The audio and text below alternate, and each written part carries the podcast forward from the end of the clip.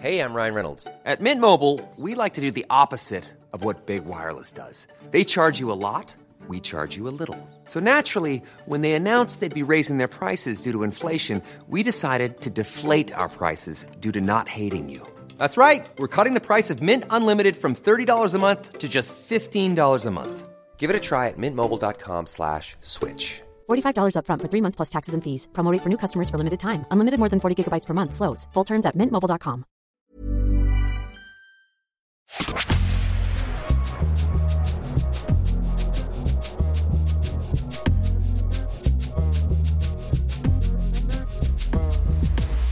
Ah, hello everybody. Hello.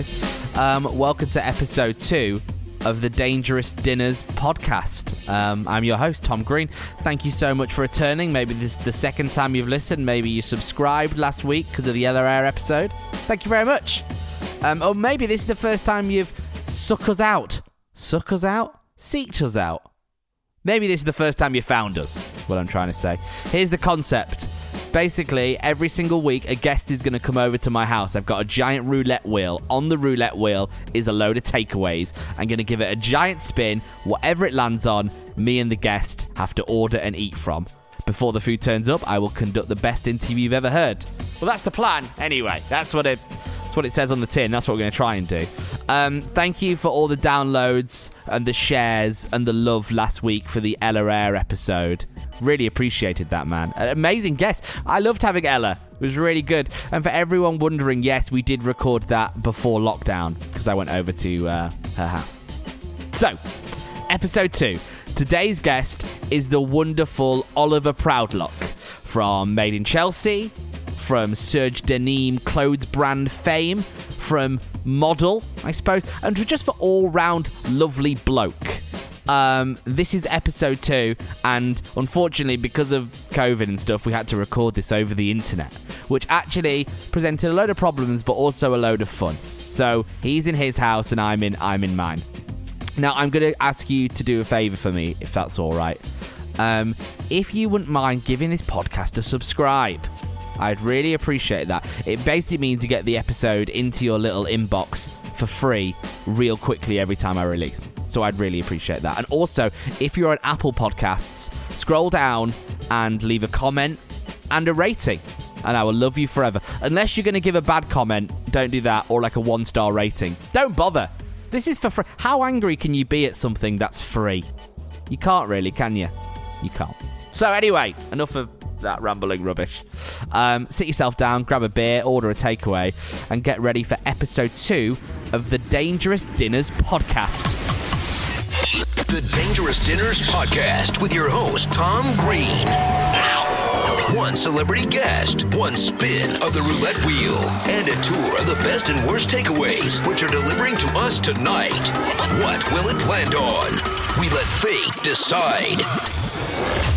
Up for grabs today, we have the poorly reviewed Kansas Fried Chicken, everybody's favorite Lahore Karahi, and if it all goes wrong, Pizza Palace. But before we do that, it's time to meet our celebrity guest. They're famous, they're funny, and they just arrived downstairs. It's time to bring them up. Please welcome. It's Oliver Proudlock! Hello. Hello, brother. How are you, mate? Dude, I'm good, man. That was high energy. I like that. Thanks, man. It's a big, it's a big intro. I mean, it's a big guest, and we're really excited to have you. Mate, I'm super pumped, man. Thank you for having me. I'm, um, I'm gutted. I'm not doing this at your house, or you're doing this at Oh. my house, and we've had to do this over the internet. I know, but do you know what? We can save it for season two or the three, whatever. You know, how many uh, seasons you're going to do on this? We'll, I'm sure we'll fit it in. We can return, right? We can return 100%. This is the warm up. So, Oliver Proudlock, where in the world do we find you right now? Dude, you find me locked down in my home in West London. Because in my head, I picture it to be plush and to be leather, and for you to be in pajamas. Is that the look? Uh, there's there's no leather. I'm in the kitchen right now. I'm leaning on a bit of marble, um, and I'm I'm wearing a quite a niche outfit. I got a pair of um, Birkenstock shoes on, Whoa. which are kind of like my go-to slippers. I've got a pair of uh, tracksuit bottoms that I actually like drew all over, Wow. um, which was a bit of lockdown fun. And then I'm wearing a really niche like grandpa knitted vest. Just you know, and then finishing it off with a, a nice pearl necklace. Wow. Whoa. I didn't expect the pearls to end there. Dude, the pearls for sure, man. Yeah, we um, it's part of my new collection. We've gone quite heavy on the pearls, so yeah, I'm always wearing a little bit of jewelry. I was going to say, is this vintage pearls or is this Serge Denim pearls? no, this is this is Serge pearls. Yeah, the only way, right? Yeah, So, dude, you got to keep it fresh out here. Um, well, Oliver Proudlock, welcome to the Dangerous Dinners podcast. Are you hungry? Dude, I'm actually starving. Great news. Oh, I'm Really, really hungry. by the way, I wrote an intro for you that I've not done. Do you want to hear it? oh, please, man, hit it. This is probably going to be a big, nice ego boost. Ready? All right. The man, the myth, the legend. Not only the best dressed man in Chelsea, but the best dressed man in the UK. Baf- Stop. BAFTA winning reality TV star, alcohol drinks brand entrepreneur, fashion brand owner, and all round icon. He's a social media phenomenon and the most loved up bloke this side of Paris. It's Oliver Proudlock. Dude, that that has just given me tingles. I mean, Yeah. uh, my head actually can't fit in the kitchen anymore. I'm like, Bang. what? Dude, that that's a beautiful intro. Thank you, my man. I mean, you you've definitely really pushed it, but I love it. I, I love it. I think you should get that on your kitchen wall, like in, n- g- rip, rip Like off the plaque. yeah, rip off the the love, laugh, live, and then replace it with that. yeah, yeah. I think that's a lovely idea. So the podcast is really simple. This is the Dangerous Dinners podcast. Behind me, I've got a giant roulette wheel with a load of takeaway things on. I'm going to spin it, and we're going to work out what you and I are having for dinner Can tonight. you can, can you tell me what's on there? There's yeah, there's a dirty kebab, there's Yeah. curry, there's Chinese, there's posh sushi, there's low quality curry, and there's there's the, all the standard ones that there's like that I'm not allowed to mention for legal reasons, like the fried chicken place and the golden really famous place, like the most famous takeaway. I, I got you. I Yeah? know where you're going. Yeah. There's loads of them. Is there anything you don't eat, by the way? Is there anything that would just be a shocker if it landed on that? No, but I, I'm going to be honest with you. I'm, I'm, but I'm going to break it tonight. Um, I, I was meant to. Well, I have been doing no meat. I've had no meat for the whole of Jan. Whoa. However, seeing that we're coming so close to February and this is a special, you know, moment, I, w- I will break it if it lands and you know we're ordering some meat. I, I get, I get. You're not like a Domino's man. I feel like you're like a local Italian vibe. Well, actually, do you know what, man? Like, I love my pizza and I love Italian food. But for me, dude, the uh, Pizza Express Yes. Romanas, those Yes. thin, bro, the thin base. I get the American hot. Oh my god, they're good. And I, on the side, I like not the garlic dough balls. I get the polenta fries. Whoa. Yeah, you got to try those if you haven't. They're delicious. Where me and Em, my girlfriend, used to live, there was an Italian restaurant directly below us. And on the regular, my dinner would just be a full garlic bread with, and I don't know what the name of this dish is, but it's unreal if you've not tried it. It's like a double cream with peas and onion, and it's just like a side order. And you just dip the garlic bread in the double cream, oniony, Bro, do you know what they do you know what they call that? Go on. Health. They call is- that an early grave. yeah, they call that pure health. that is the glory. I wonder. I sometimes wonder why do I have high blood pressure, and then I think it's the double cream side order. Oh, that'll get you. Yeah, That- the double cream. The double cream will do it. Damn you, Oh, damn that double cream. It's so delicious. Oliver Proudlock. Shall we spin the wheel and find out what we're having for dinner tonight? Let's spin it. I wish you were here to spin it. It's a lot, a lot less Is fun it, when is it have an to a- spin is it. it an actual it's an actual wheel? Yeah, totally. Hold on. I Oh, don't- I don't how know if you'll hear it? this. Massive. Can you? Glorious. Can you I hear can that? hear you I can hear you tapping the wheel. Okay, I'm going to spin the wheel, and I will tell you what the corresponding color corresponds with. Ready? All right, let's do this. Let's go. Oh, Can you hear that? I hear it, man. That was a that was a big spin. It's going to be on. Oh. Why is it okay. double? Is it a dirty double cream? It's yeah, it's only double cream. no, so um, for legal reasons, I can't say the brand, and it's going to be. I will tell you, Proudlock, what it is, and then we have to describe what it is so people know. Okay, yes. Yeah. it is the most famous takeaway in the world. It's I love. yeah. yeah, I haven't had one in ages, so that's awesome. Great. Okay, I'm really excited about getting this because I love that food that we're going to order from. So how would you describe Yes. the place we're going to go so people can sort of know what it is? The Golden Arches. Yeah, I feel like we can say that without people getting angry. Do you know what I'm saying? Mm. Yeah. You know, every everyone's tried it. Everyone's seen those Golden Arches. Yeah. The, I mean, the, yeah. the mascot's the clown. Is he- Exactly. is he still on? I feel like he's not on I- anymore. Uh, what about this? Might give it away. I'm loving it. Yeah. You remember that when JT came in on that? Yeah. Ba-da-ba-ba-ba. I'm, loving it. That's the Yeah, one. Nice. What do you want, man? Do, we can do I get to pick? Yeah, you can. Remember, I'm paying, so stay on budget. Uh, I do. Don't worry, man. I'm not going to go crazy. which I'll means you can stay off meat if you want. You don't have to meet it. Oh, I don't know about getting a, a veggie veggie thing from man. I, I don't know. I almost feel that's more sketchy than getting the meat. Yeah, true. What are the nice nuggets? Just the normal nuggets. no. What are the nice ones? Oh, oh the man. selects. I think. Oh, bro, bro. I've got to get. Do you mind if I get some? Yeah, just chicken selects with some fries. Yeah, I can That's do that. delish. Okay, Yeah. hold on. That'll be in the chicken section, so I need to sort of. What drink? I never. I've got. I'm drinking beer here, over here actually, so I'm all good on a drink. Okay, great. You're gonna have to have one for the meal, so I'm gonna get you a Coke Zero. Save that for later. Go Coke Zero. There we go. Yeah, nice. Smoky barbecue dip, sour cream, sweet chili, barbecue. Where we at? Smoky barbecue. Smoky barbecue. I'll get you a sour cream or no as well. No, no sour cream. No, okay, no. I'll just get you smoky barbecue. That is Delicious. added to the Basque one. Yes, my man. Selects. Go to checkout. I've got your address locked in. Boom. Uh, yeah, that is all good. Because I don't live where you live, right? The the Hmm. app's like, you seem quite far from this address. Oh yeah, the app's freaking out. They're probably like someone's hacked your, your account. Who the hell's ordering ordering this food? Next, uh, leave at door. Rec- yeah, COVID safe. Done. Done. Dude, delicious. Thank you. Proudlock it's ordered. Yes, come on. There you go, bro. Um, Dinner's dude, on me. Thank you, brother. I get the next. I'll get the next one. I don't think I've had a man. I reckon in, in a year. Oh wow, that's quite a long time. Probably last summer, actually. I reckon last summer I probably had a yeah.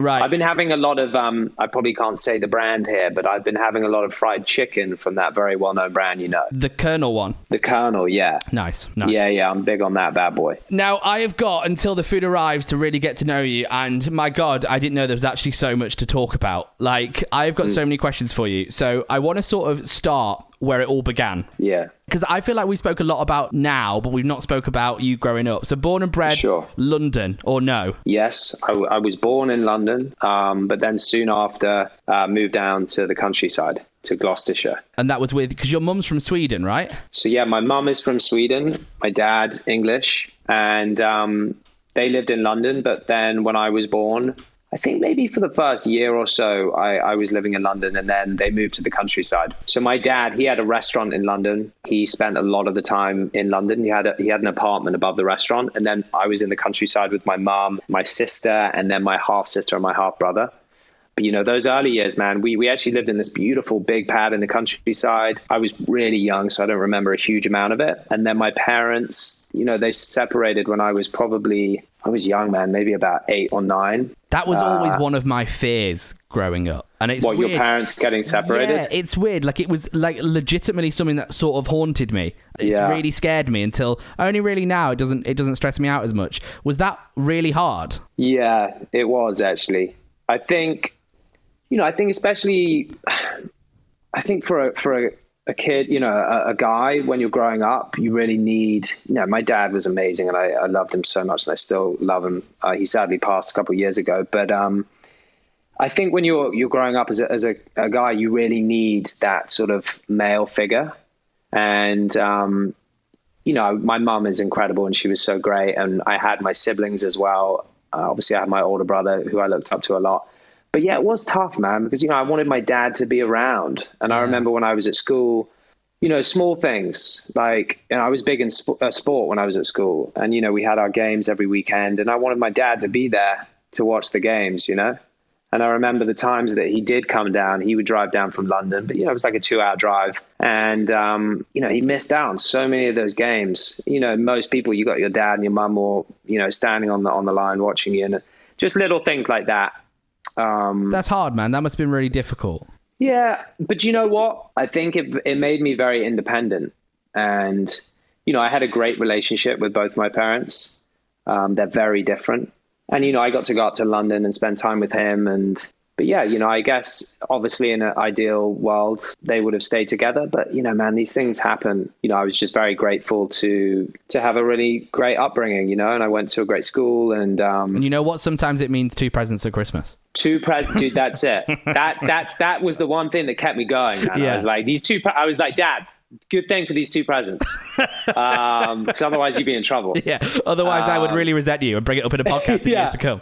But it's, but yeah, I was young as well. So Yeah. at a certain point of it, I didn't really know what was going on, you know? Yeah, I get that. So yeah. What were you? I only found this out today. I didn't know this. Uh, I, I you went to Eton. I didn't know this. Yeah. This yeah. absolutely fascinates me because I'm from Preston, right? So I'm from up north. Yeah. And Eton is a place that I didn't never really I've never come across. I never came definitely never came across when I was young. In my mind it's like Harry Potter. Is that what your school was like or not really? I mean, a little bit, yeah. Yeah. It's it's funny because um, you know, my dad went to Eton and my dad's dad and my dad's dad's dad. It's it's it was a big tradition in my family and um so as soon as I was born because back in, in the day when when I went to Eton, you had to be signed down by birth. And hell does that yeah, mean? So basically, you had to be put on a waiting list, right? Okay. To get in. The way they do it now is I think you have to do a test before you do the common entrance test to even get in. So they do this whole like tier process. But anyway, when I was born, I was just before they did this test before common entrance. Soon as my dad saw that I was a, dude, he literally in the hospital bed left my mum and went and immediately called up to put my name down. I'm, I'm just like, yeah, it's bizarre. Now, when I was doing some research for this, uh, one, I didn't know you went to Eton, and two, I didn't know that Prince Harry was in your year. That's mad. No, no, Harry's older. Harry, Harry Oh. was, um, he was maybe, I think he was two years, two years above. Okay, so you had no, Yeah. you didn't know him. That wasn't like a thing. Um, yeah, no, I mean, I, I, we had a few mutual friends, and um, yeah, I, you know, we know each other. That's but yeah, crazy, he was, man. he was a couple years older. That's crazy, though, right? Uh, yeah, I mean, I guess I've never really thought about it. I, I don't know. He's just. Um, but he's a dude. He's a very normal guy, man. Yeah. I mean, obviously, everything that he goes through and everything that comes with him is not normal. But you know, he's he's a super cool guy. I think he's found happiness as well, which is important. I hope so, man. I hope so. It's you know, I mean, we don't really know what's going on, right? Yeah, no, um, of but it is not. it is sad to whether these things are true or not. But it's sad to read some of the stuff. Yeah. But you know, the important thing is you know he's he's hopefully happy. He's got his missus, beautiful baby. Yeah. Um, and yeah, just hope he's enjoying himself out there in, in America. So you finished Eton and then went to Newcastle, right? Yeah, man. That must So- have been a strange twist, right? Do you know what, man? It was um oh, it was amazing, dude. So my art teacher at school. So I spent a lot of my time in the art schools. I mean, all my time. I just I became obsessed with with art. That's when I really kind of became super creative. And um, my teacher there was this guy called Ian Burke. Oh, he's a cool guy, man. And he was from Newcastle. He was from Sunderland, actually but he i remember when it was coming to the to the end of my time there you know and i was trying to decide what i wanted to do and i was getting pressure from my parents on you know what is it that i want to specialize in and all my peers were you know doing like business or uh, economics or like geography and stuff like that and for me nothing really nothing really got me going bar art and at that time not many people were going to art school or studying fine arts. So I was kind of like toing and throwing, not sure what I wanted to do. And when I left, I was like, do you know what I'm going to do? I'm going to go to St. Martin's and do a foundation and just do a year, do a year course, right? Because I wasn't sure at the time if I wanted to continue with painting or maybe I want to do fashion or, you know, whatever, whatever it was. But I thought I really need to try out some of these other skills because at Eton, I'd just been doing painting. I'd done a little bit of sculpture and ceramics, but mainly painting. So I started a course at um, St. Martin's and then ended up dropping out after about two months. I think for me, I just wanted to travel. You know, all my friends were traveling. I've been at school for five years. I just wanted to like go away. Um, so I went traveling for six months. And then when I came back, all my friends were going to university, pardon me, and I hadn't like applied anywhere. So suddenly I was like, oh my God, now I'm like, I have no idea what I'm going to do now. Yeah. And then I did a last minute, you can do this application um, after your year out. So I did this kind of like fast track went up to Newcastle, showed them my portfolio, and it was my teacher at Eton who said to me, Ian Burke, he said, "You got to go to Newcastle for fine art. It's it's the best." So I kind of listened to him. I was like, "Screw it, I'm going to go for it." And I said, "If I don't enjoy it and it's not right, I can always leave." Now I'm going to ask you something. Which this is this was a big thing when I went to uni, right? Yeah. I went I went to Leeds. I went to the Uni of Leeds. I love Leeds, man. I used to come down to Leeds. I had the best time. It was an Oh. amazing, amazing time in my life. But I found as a boy from Preston, I'd grown up with a certain type of person.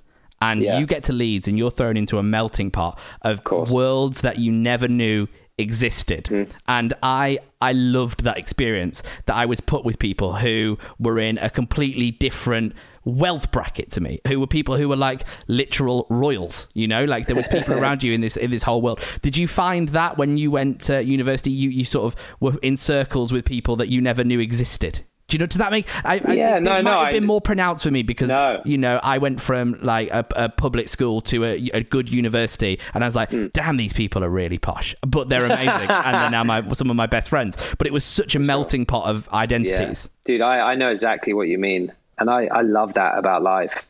And I think the older I've got as well, I remember when I was a kid, I was so shy and I found it really hard being in social environments around various, like you say, that melting pot of, you know, different styles of people. Yeah. And as I've got older, I really thrive on it. And I, I love meeting people from all different backgrounds, from, you know, from everywhere. For me, that, that I, I really thrive off that because I remember, you know, you know, obviously I went to Eton and, and, you know, some of the, the people there extremely posh. Um, and, and it was funny because I was hanging out with these people growing up and a lot of them came from a lot of money and, and I didn't, growing up, we didn't really have much money. My parents, they were bankrupt when I was, I think when I turned about six or seven. Wow. So we went from, you know, we had a really big, big house, and uh, and then we went to, you know, had to massively downgrade, and um, I managed to get a bursary at, at Eton because you know we couldn't actually afford the school fees, so I got very lucky. Wow. Um, and I think part of that was because you know my dad had been there, and you know there was that sort of the link there, and um, I was, you know, I was cruising. I wasn't too bad as a student, so they were happy. Um, I never knew this. so- this is why I yeah, was so so- excited to have you on. Is I didn't do you know what any of these so things. I, so I think for me, man, and I was hanging out with these kids, and I was always having to. It was funny, man, and I think this is part of the reason why I'm such a hustler now because I've had to work for everything myself. yeah. You know, everything I have now, I've worked, and and you know, my parents were incredible, and they, you know, they looked after me and gave me an amazing education. But as soon as I turned, you know, 17, 18, that was it, man. I was on my way, right? So I've really got to like understand and appreciate hard work and the hustle and understand the value of money and just you know what I mean? Whereas a mm. lot of these kids who I was growing up around, they were like, you know, they could have whatever they wanted. Did you They- ever feel out of place then I don't know, man. Maybe maybe sometimes I did. But but then I real I thought to myself, do you know what? Like we're all human beings, and I was just like, just just I I've always said to myself, just just do you. And I've always tried to be very positive, and um, I think you know that rubs off on people. And I know I remember, you know, I'm sure for all of us as we grow up, we go to school. Bro, I think is that I my think that's the food. Hold up, hold up. Holla. I'm taking hold up. I'm taking my laptop with me, man, so I don't lose. Hold on, hold on. Let's see what we got here. Oh, my man. Yeah. Oh, my How are you, brother? Yeah, it's here. Oh, yeah. Is that mine? Oh, is this mine too? I got two bags. Thank you, bro. Really? What- Legend. Take care, my man. This is all happening Right. sort of in situ, which I like. Oh yeah, this is live. Chicken, Delicious. chicken selects. I've got one warm bag and one cold bag. I think the cold bag will be the drink. It's normally how it cold bag is going to be the drink for sure. All right. Have you got yours yet? Yeah, I can. Uh, mine's downstairs. I'll go and get mine. Yeah. Okay, get yours. Yeah. We're just going to record, so you can fill this gap with a stream of consciousness, or you don't have to say anything. Okay, this, all right. So, guys, I've just opened the brown bag. I'm looking in, and there is on top a delicious, delicious little box of fries. And then what we got? The barbecue dip. I Might get a plate for these bad boys. I'm loving it. They've still got that. They're still using it. It's on the bag. Um. Bro, they've still got the I'm loving it. I'll never know what you filled that gap with until I come Oh, to dude, listen just back. a load of a load of a load of. Uh, How's mate, that? do you know what I've done? Is I've plated it up. Wow. This is what my granny used to do. She used to like you know take it out of the box in the bag, and then she would put it on a plate, and then Mm. suddenly you feel like you know this is like a luxurious sort of you know she's an upgrade. Whole other Mate. level when it's on a plate. So, listen, I feel like I could talk to you about anything forever, but there's so much I want to talk to you about. So, Yeah. you did school, you did Eton, you we went traveling. Yeah. You did Newcastle. I feel like we have to talk about Made in Chelsea about this in this point because I don't know. I don't know where it slides into your life at what point this sort of happens. Yeah. Why and how and what and where and when Made in Chelsea? Tell me everything. Wow. Okay. Um, September 2011. The show, um, obviously, they'd just done season one at this point. You know, it was all my buddies um, who had just done it, and they they took that massive leap of faith, that gamble, and you know, it paid off. And and the show at this point was, you know, it was getting huge success. It was getting good numbers, and I remember they came to myself, to Jamie, and a few other guys who they brought on on the second season, and we all knew each other, right? And I think that's why at the beginning of that show it felt very authentic. You know, all those relationships, all the history, it was all there. You know, they didn't have to make that stuff up. Yeah, they, they came to us and, and basically said, look, we'd love to have you on this on the second season. At that point, obviously, I've been doing my brand for about five months, and I was thinking, wow, this could potentially be a great opportunity to help build my brand. You know, I was I was sleeping on my sister's sofa at this time. I didn't have a huge amount of cash, and you know, I was just putting everything into my brand. Hold on, is this Serge Denim the brand? This is Serge Denim, yeah. And I was thinking, wow, maybe this could be a good opportunity. But then the other hand, I was like, oh no, what if they, you know, make me look real bad or I say something stupid and it has a really negative effect and actually could be awful on my brand. And then in the end, you know, I was just like, do you know what? And it went back to the same thing of, of, of me going to Newcastle, going to university. And it was, you regret the things you don't do in life more than the things you do do. So I was like, look, let's just go for it. If it doesn't work out, you can you can bail. People will forget, and you know you can move on. I just don't want to go through life. What if you know? Yes. Looking back on those moments where you have these opportunities, and I just don't think you want to look back and and and say what if you know. So I just thought, screw it, let's go for it, let's give it a shot. And I knew my buddies were doing it, so I was in a safe place there. And um, yeah, that's how it all started. And was it Um, weird to be propelled to fame like that? That's an overnight. You've just finished uni. You're starting a brand. To oh my god, there's Oliver Proudlock. Yeah, it was a little weird. I guess it was weird at the beginning. You know, we were all we were all in it together, and we were all unsure of the direction, how it was going to go, and yeah, man, we were young, and it was, you know, it was it was it was looking back on it, it was a pretty crazy time because you know I, I guess when you're in it and you're you're filming it, you're not really sure what what is going on outside in the real world Yeah. um, you're in this sort of bubble, right? And then when you do go out and you start, you know, seeing seeing what's going on and seeing people's reactions and feedback. I mean, it, we were lucky that it was very positive, you know, because it could have gone the other way. Totally. Um, so yeah, man, it was just crazy. It was a, a crazy time. How's the notes? Dude, do you know what? I'm I'm staring at it because I don't want to keep eating and for everyone just to hear me like chewing. Just go and have a bit- My missus, Go and ha- dude, oh. it's my missus. Is it's her worst thing. It's so funny if she hears anyone like if you're sitting there i love i love it when we go for dinner somewhere and we're, we're with other people and i love it when they're eating really loudly because i know it's killing her but she can't say anything Does she like when, she when it's me say. She would never say. Oh, she just would. She wouldn't say, but I can see her in the corner of my eye, and she's freaking out, and I'm just loving it because I can't even like have once. You know, when you slurp with the tea, Yeah, yeah, yeah. it's almost. She she claims she has like um. Uh, she basically says it's medical. She's like, no, no, this is a thing. It's not like I just don't like the what her sound of getting it. annoyed at it is medical. yeah, Okay, yeah, sure. yeah. You see what I mean? Yeah, I I'm like, that. mm, Um, So I, I wanted to ask this, right? With that sort of catapult to fame really quickly, did you embrace it for a bit? Did you do the whole going out, free drinks, free clothes, night out, you're the guy, or did you really stay away from it? Because I think I like the fact that some people embrace it at the start and then sort of grow out of it. I look, I'd be lying to you if I said I didn't embrace it. Good. um, at, at a certain point because you know I was young and it was it was just crazy at that time. I think the one positive, the benefit that I had is I had all my friends who weren't on the show bringing me down. You know what I mean? Bringing me back to reality, keeping me level. Because I think in those situations you can get carried away, and it's you need to check yourself and be like, hold on. I'm not Brad Pitt. I'm a Z lister. This Let's just real. calm down here. Do you know what I mean? It's like easy now, buddy.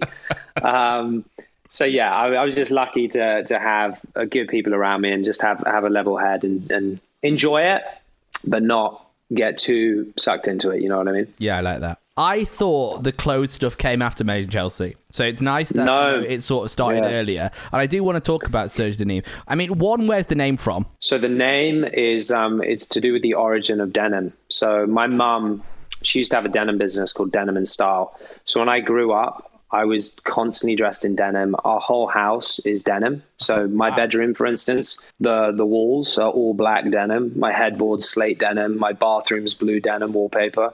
So as a family, we're like denim denim obsessed, right? So for me, when I think of fashion, I, I think back to my youth, and the first thing that comes to mind is denim. You know, something that's timeless. And when I was coming up with the name, when I started the brand, it was clothing. Obviously, now it's very much more jewelry. Um, but I always knew at some point that I was going to experiment with denim. And for me, if I was going to call a brand, it would have to be something that really resonates with me when it comes to fashion. And I looked into the origin of denim, and originally it was called serge du Nîmes. So the way the cotton is woven was coined serge, and it originated in Nîmes in France. So originally it was called serge du Nîmes, and then became du Nîmes, and now we call it denim. Wow, I never knew that. Yeah, That's yeah. cool. Yeah, Now- not many people know that. How Yeah. much do you get involved with the brand? I mean, by the sounds of it, you probably do everything. Yeah, man. I mean, I, I dude, I've started that that puppy from scratch. You know, all by myself. Um, like I say, ten years ago. You know, I used to I used to store all when we just did t-shirts. I used to store them at a friend of mine's house, his mum's house. He's actually still a shareholder in the brand. He was he gave me my first bit of cash to help buy my first 500 t-shirts because I had no money at that time. And I used to store those bad boys at his mum's place. I used to go over there. I used to wrap every single one. I used to do this denim denim bow with uh, I had these Rio cards. And I used to do an individual personal note. A little thing like I'm so grateful that I I've gone through every process of doing everything and doing all the day to day to be now 10 years on i'm very grateful to have an incredible team around me. And now i step back from the day to day and i do creative. So for me i'm the creative director. I, I take charge when it comes to all the collections and doing the design work. Um, but I, I can step back in terms of the day to day so i have a brand manager. I've got an amazing team. And for me it's nice because i get to continue doing all the bits i love within it but then at the same time step back a little and it gives me time to then work on other projects kind of means i can not be so stressed and um, means i can you know do a few other bits When are you going to hit me up to model? bro Seems crazy. It You're seems so- cra- you're so- seems so crazy that you've not asked. Dude now you tell me you've got these stripy pajamas i think as soon as you get these bad boy gucci's i'm pretty sure that the styling's done we just need to layer you up with some pearls and you're good to go It's just the jewelry on top of that, right? Just you know, Yeah. come dressed, and I will. oh bro tom g Sir Shoot coming in 100% You know, Boom. outfit not required because he brings his own. Boy, that's it dude you're saving us loot on the styling I know, bro. yeah. Tom Grennan, Tom Green. Next step. right boom Easy. it makes sense Hey, I'm Ryan Reynolds. Recently, I asked Mint Mobile's legal team if big wireless companies are allowed to raise prices due to inflation. They said yes. And then when I asked if raising prices technically violates those onerous two year contracts, they said, What the f are you talking about, you insane Hollywood ass? F- So to recap, we're cutting the price of Mint Unlimited from $30 a month to just $15 a month. Give it a try at mintmobile.com slash switch. $45 upfront for three months plus taxes and fees. Promo rate for new customers for limited time. Unlimited more than 40 gigabytes per month. Slows. Full terms at mintmobile.com. I'm Sandra, and I'm just the professional your small business was looking for. But you didn't hire me because you didn't use LinkedIn jobs. LinkedIn has professionals you can't find anywhere else, including those who aren't actively looking for a new job but might be open to the perfect role, like me.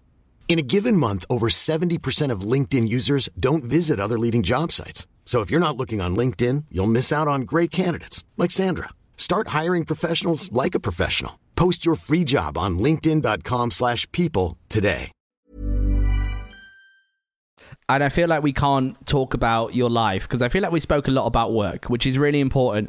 But Yeah. what's so great about you is you share so much of your personal life online that you know I sort of feel like I know you quite in depthly from just following you and following your life and stuff. And I feel like we have to talk about Emma. Mm. You know, it would be crazy not to talk about your now wife. dude, the coolest, person in the whole world. How's that chicken, by the way? I can hear you. I can hear Sorry, you. yeah, and she would she would hate for me to be talking about her while I'm eating. So let Um, me finish this bite. You carry on talking, and then when I'm done, I'm going to come in. Emma Louise Connolly, model extraordinaire. Um, now Hold on, buddy. Emma Louise, Emma Louise Pro- proud. proud. There it is. Dude. Ah, I've been waiting to say that for so many years, and I remember on, on our wedding day when I got to say that. Oh, it felt good.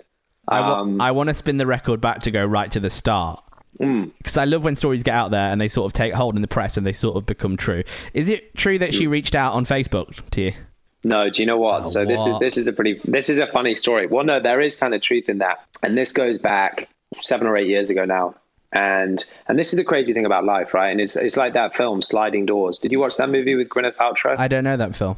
You've got to watch this with the missus. Okay. It's an incredible film, and the top of the film, it's her running to get the tube, and one part she makes the tube, and the other one she doesn't, and it shows how her life continues from that point. Okay. So the meaning behind that is the the process, well, how I met Emma, which I'll tell you about.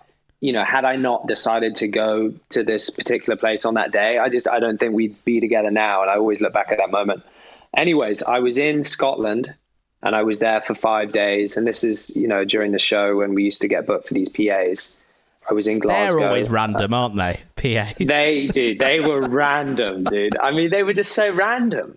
I was so embarrassed like, Because going to these places. I've done these things before, but I've DJ'd, so it sort of there was a reason yeah, at least, for at me least to you're be doing something. What- Yeah. What did you do at these? Oh, dude, I just danced and like just yeah, looked like an idiot. It was just yeah, really embarrassing. Wow. Those would have been like a good. Mo- I wish I filmed all of those. Those would have cut a pretty interesting little doc right there. I think. um, so anyway, I'd been in Scotland for about five days. You know, at this point, I'd just kind of been partying. I hadn't seen any culture.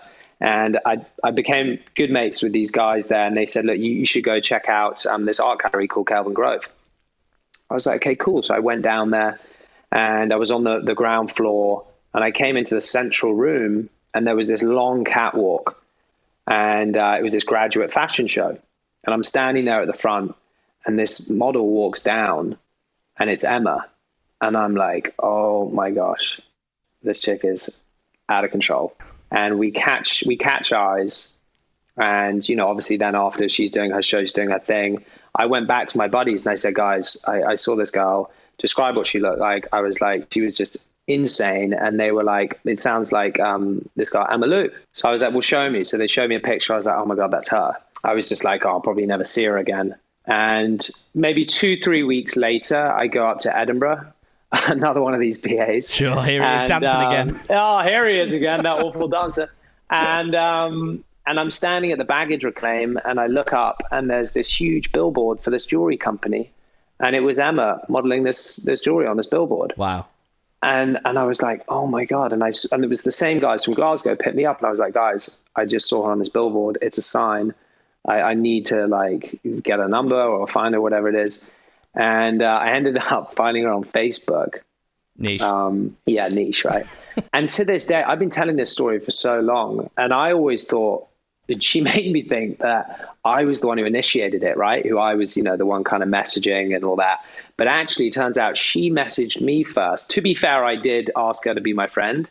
Um, but anyway, she came in with some hilarious. This is what I like because only last year I was like, do you know what? I'm actually going to look back and see Yeah, if it's still there. you can track that down So now. I, You can know. Oh, bro, I've got that stuff. Hmm. Um, and uh, we ended up talking on Facebook for I don't know two, three months maybe. Wow. And then um, she was in Glasgow this time. I was down in London, and then about a year in, she moved down to London with um, with modeling. You know, we got each other's number, and we then messaged, bro, for three years. And Wow. we, but we never met, right? And um, it was a weird one. You know, she was seeing someone at the time, nothing serious, but we would just message. It was just like you know harmless stuff. Sure. And then we both were single maybe three, four years later. And I heard that she was going to the Commonwealth Games in Glasgow. And I was like, right, I've got to go. So I obviously like messaged my buddies, same guys from, from all those years back. I'm like, guys, I found her. It's me Four from- years it's later. me I'm- from the PAs. It's time. Help me. Guys, it's time. I need your help. So I then went up there and um, I said, you know, I'm here as well. And she was like, look, why don't we, I live in London now. So why don't we, um, you know, we'll hang out when we get back, back down to London. And I was like, well, why don't we get the train from Glasgow to London? That's a long train to get together. And, wow. And then on, on the day that we were meant to get the train, she she was like, "Oh, I'm so sorry. Like, I, have just got a, a, last minute job's come up. Um, I, you know, I can't get the train now." So I was like, "Well, don't worry. Like, I'll stay here another night. and We'll get the train tomorrow." I was like, "I am. I'm not happy." Yeah, I was. I was persistent. that real and, um, persistent, um, right? And I, do you know what, man? I, I just knew. I just. It sounds weird, but I just knew she was the one. Wow. So she was like, okay, fine. So the next day I went to the train station. I'm standing there and they do that last minute countdown, right? And you've got like the minute before they close the doors and she's not arriving. And I'm like, oh man, after all this time, she's not going to make it. And then I look up and she's running down the platform. And now I know what she's like. She's the bag girl. She always got so many bags. And she's running down. And I was just like, oh my God, this, I, I just remember that moment so well. And that was the first time we actually met on a train journey from Glasgow to London. And I asked her on a date um, as soon as we touched down in London, we went on a date the next night. What was the date? And, and that, I want to know all about. I took. That. I, I want to know I, what a, Proud Luck's go-to route would be. I took, dude. I kept it low key, man. I just I took her to um, this place called Bob Bob Ricard. You know it? Yeah. Exactly, and it's it's now obviously you know that's where we had our first date. So it's beef like, Wellington, oh, dude. You know it, the beef Wellington. They do these insane cucumber martinis, and they've got those cozy little booths, right? Mm. And that was where we had our first date, man. Cut to what a few weeks ago. Yeah, you actually getting cut married. To, cut to yeah, December fifteenth. Finally, um, finally getting married. You know, we'd we'd moved plans three times, three times, right?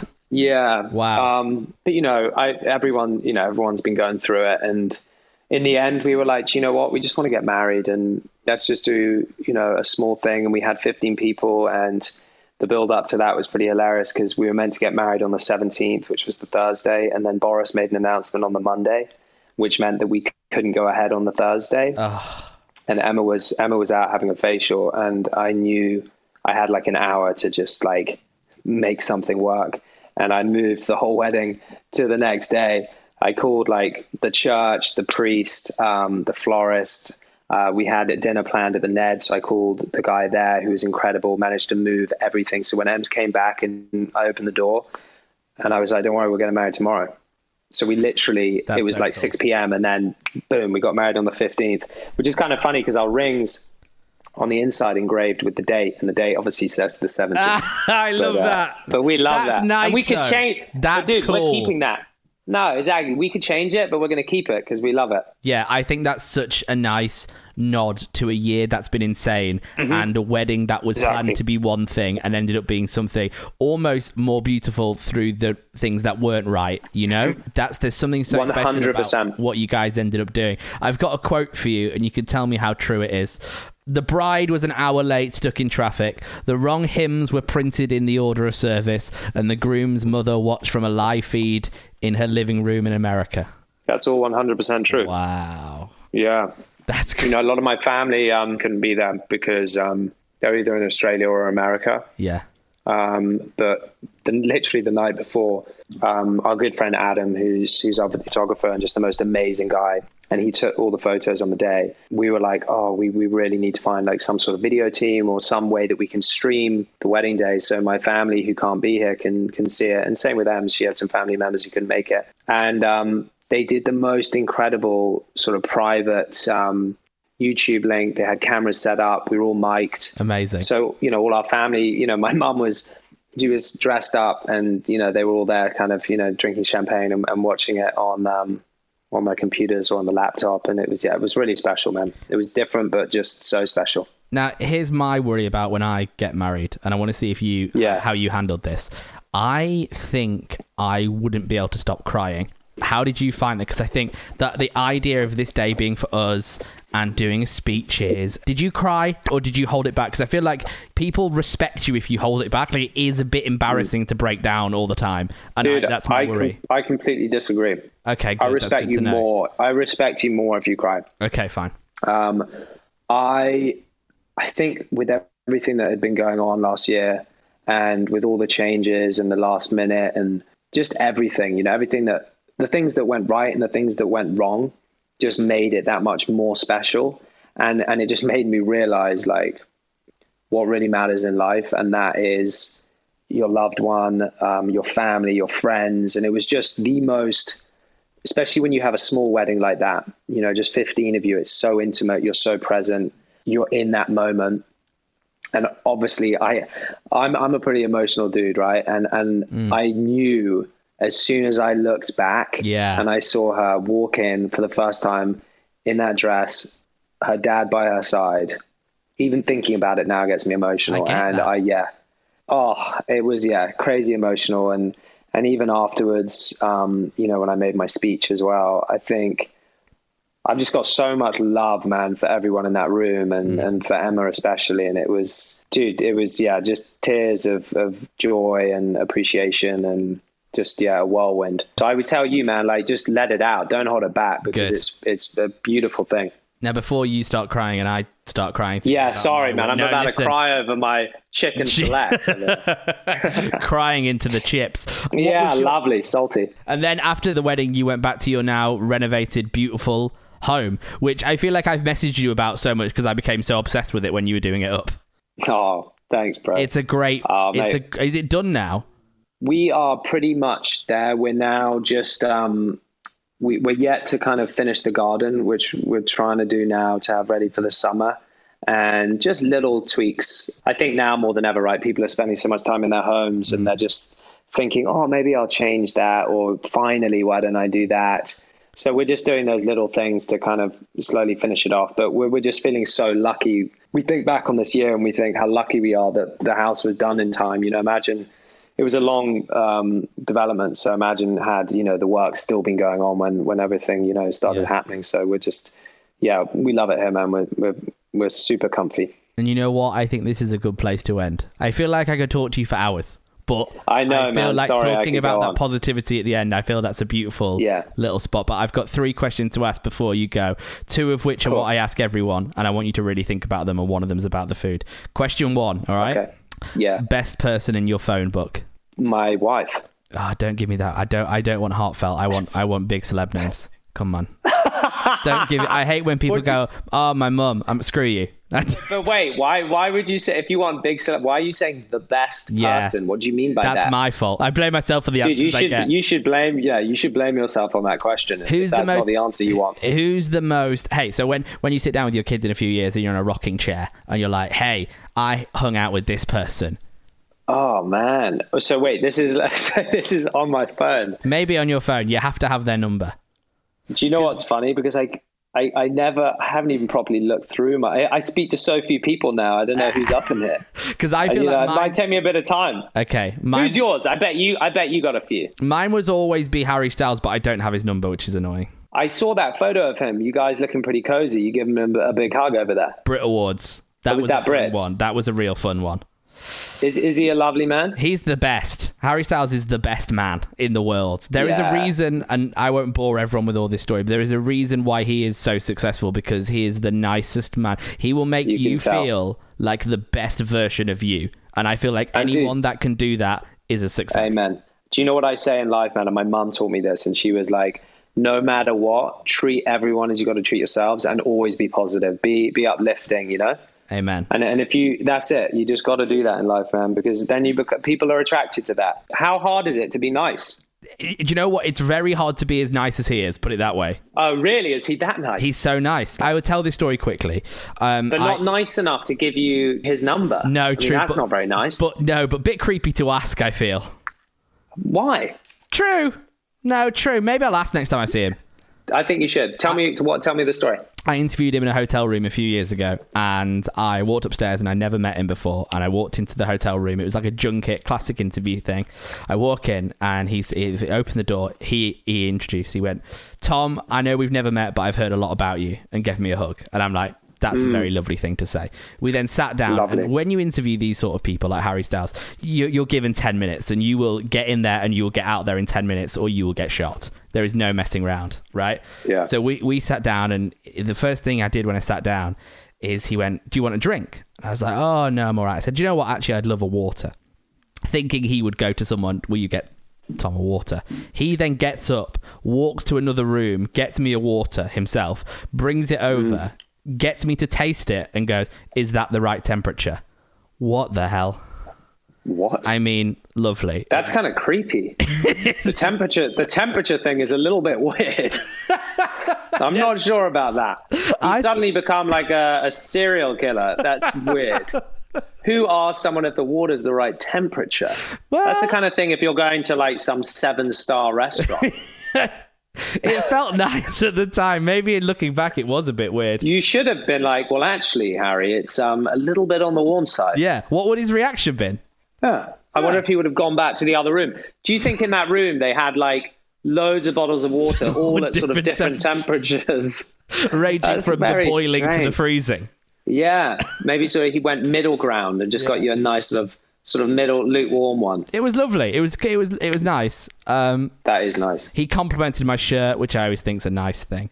And That is nice. yeah, he was just very overtly lovely. I think we had like a five minute chat at the start, and then he went, "Okay, just whenever you're ready, and we'll we'll do the thing." And he's like, "Don't worry, we can take as long as you want." And we did. We just chatted for a long time, and you don't get a lot Love like that. that. with guests, you know. Um, people, That is epic. Yeah, that was really nice. So Harry Styles. Could I could I ask you a question? Yeah, of you, course. You got to be completely honest with me. if it's worst guest, I'm Um, never gonna say. Yeah, you have to, dude. No. That's the question. Um, no. Come on, hey, buddy. I will. Come what on. I will do is I will tell you. I will tell you. Um, but I will beep it out for the audience. But I'll tell the story. Okay. Okay, go. it was.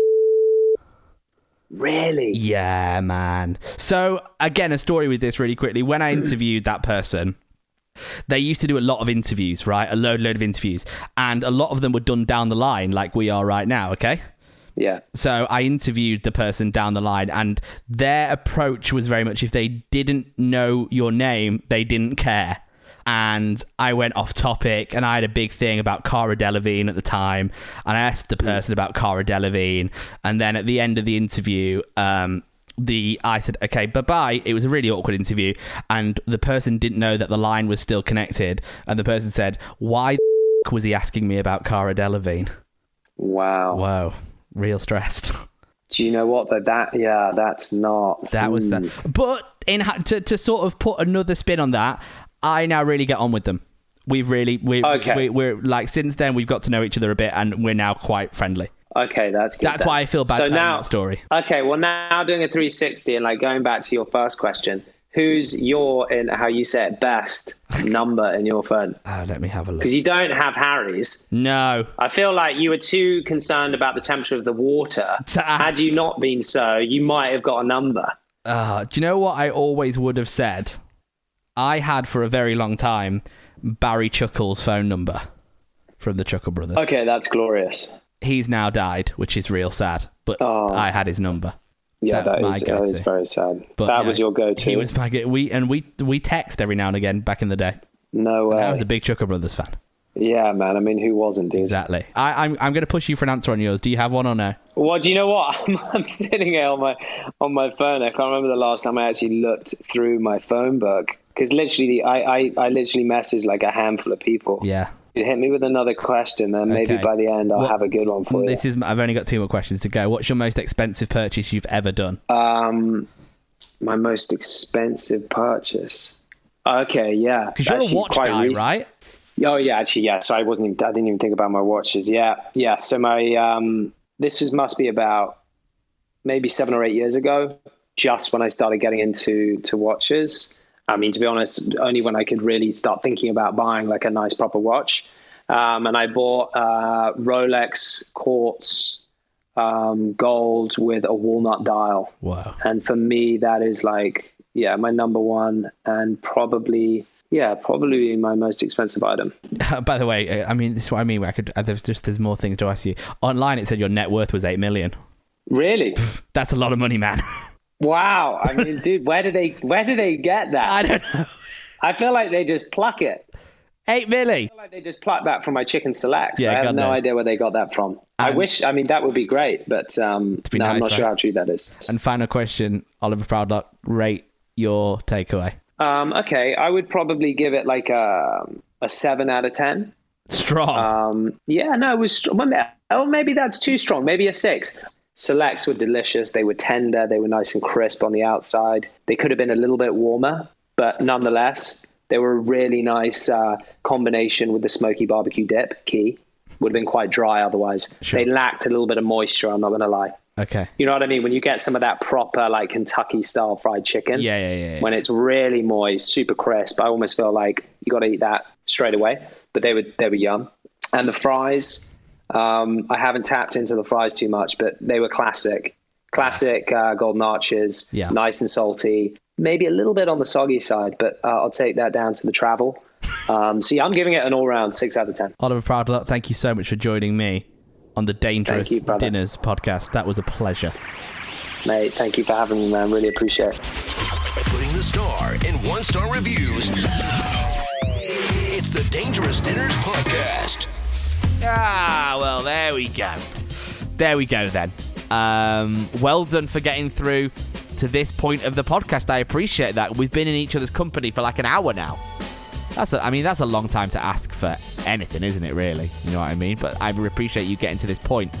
Uh, if you haven't already, please go and subscribe so you get the podcast for free every single week into your live. You don't have to sort of Google us or find us, it just comes there straight away. And if you're on Apple Podcasts, scroll down right now and leave a little review and a rating. We would really, really appreciate that. Um, I can't wait. We've got so many amazing guests for this thing planned, and next week we've got a real good one. I'm not going to say much more than that, but next week's a really good one. So thank you for listening. Thank you to Oliver Proudlock for being our guest, and we'll see you same time next time. Leave a review. Cheers. Love you.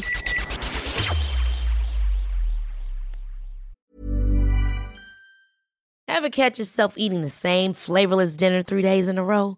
Dreaming of something better? Well, HelloFresh is your guilt-free dream come true, baby. It's me, Keke Palmer. Let's wake up those taste buds with hot, juicy pecan-crusted chicken or garlic butter shrimp scampi. Mm. Hello Fresh. Stop dreaming of all the delicious possibilities and dig in at HelloFresh.com. Let's get this dinner party started.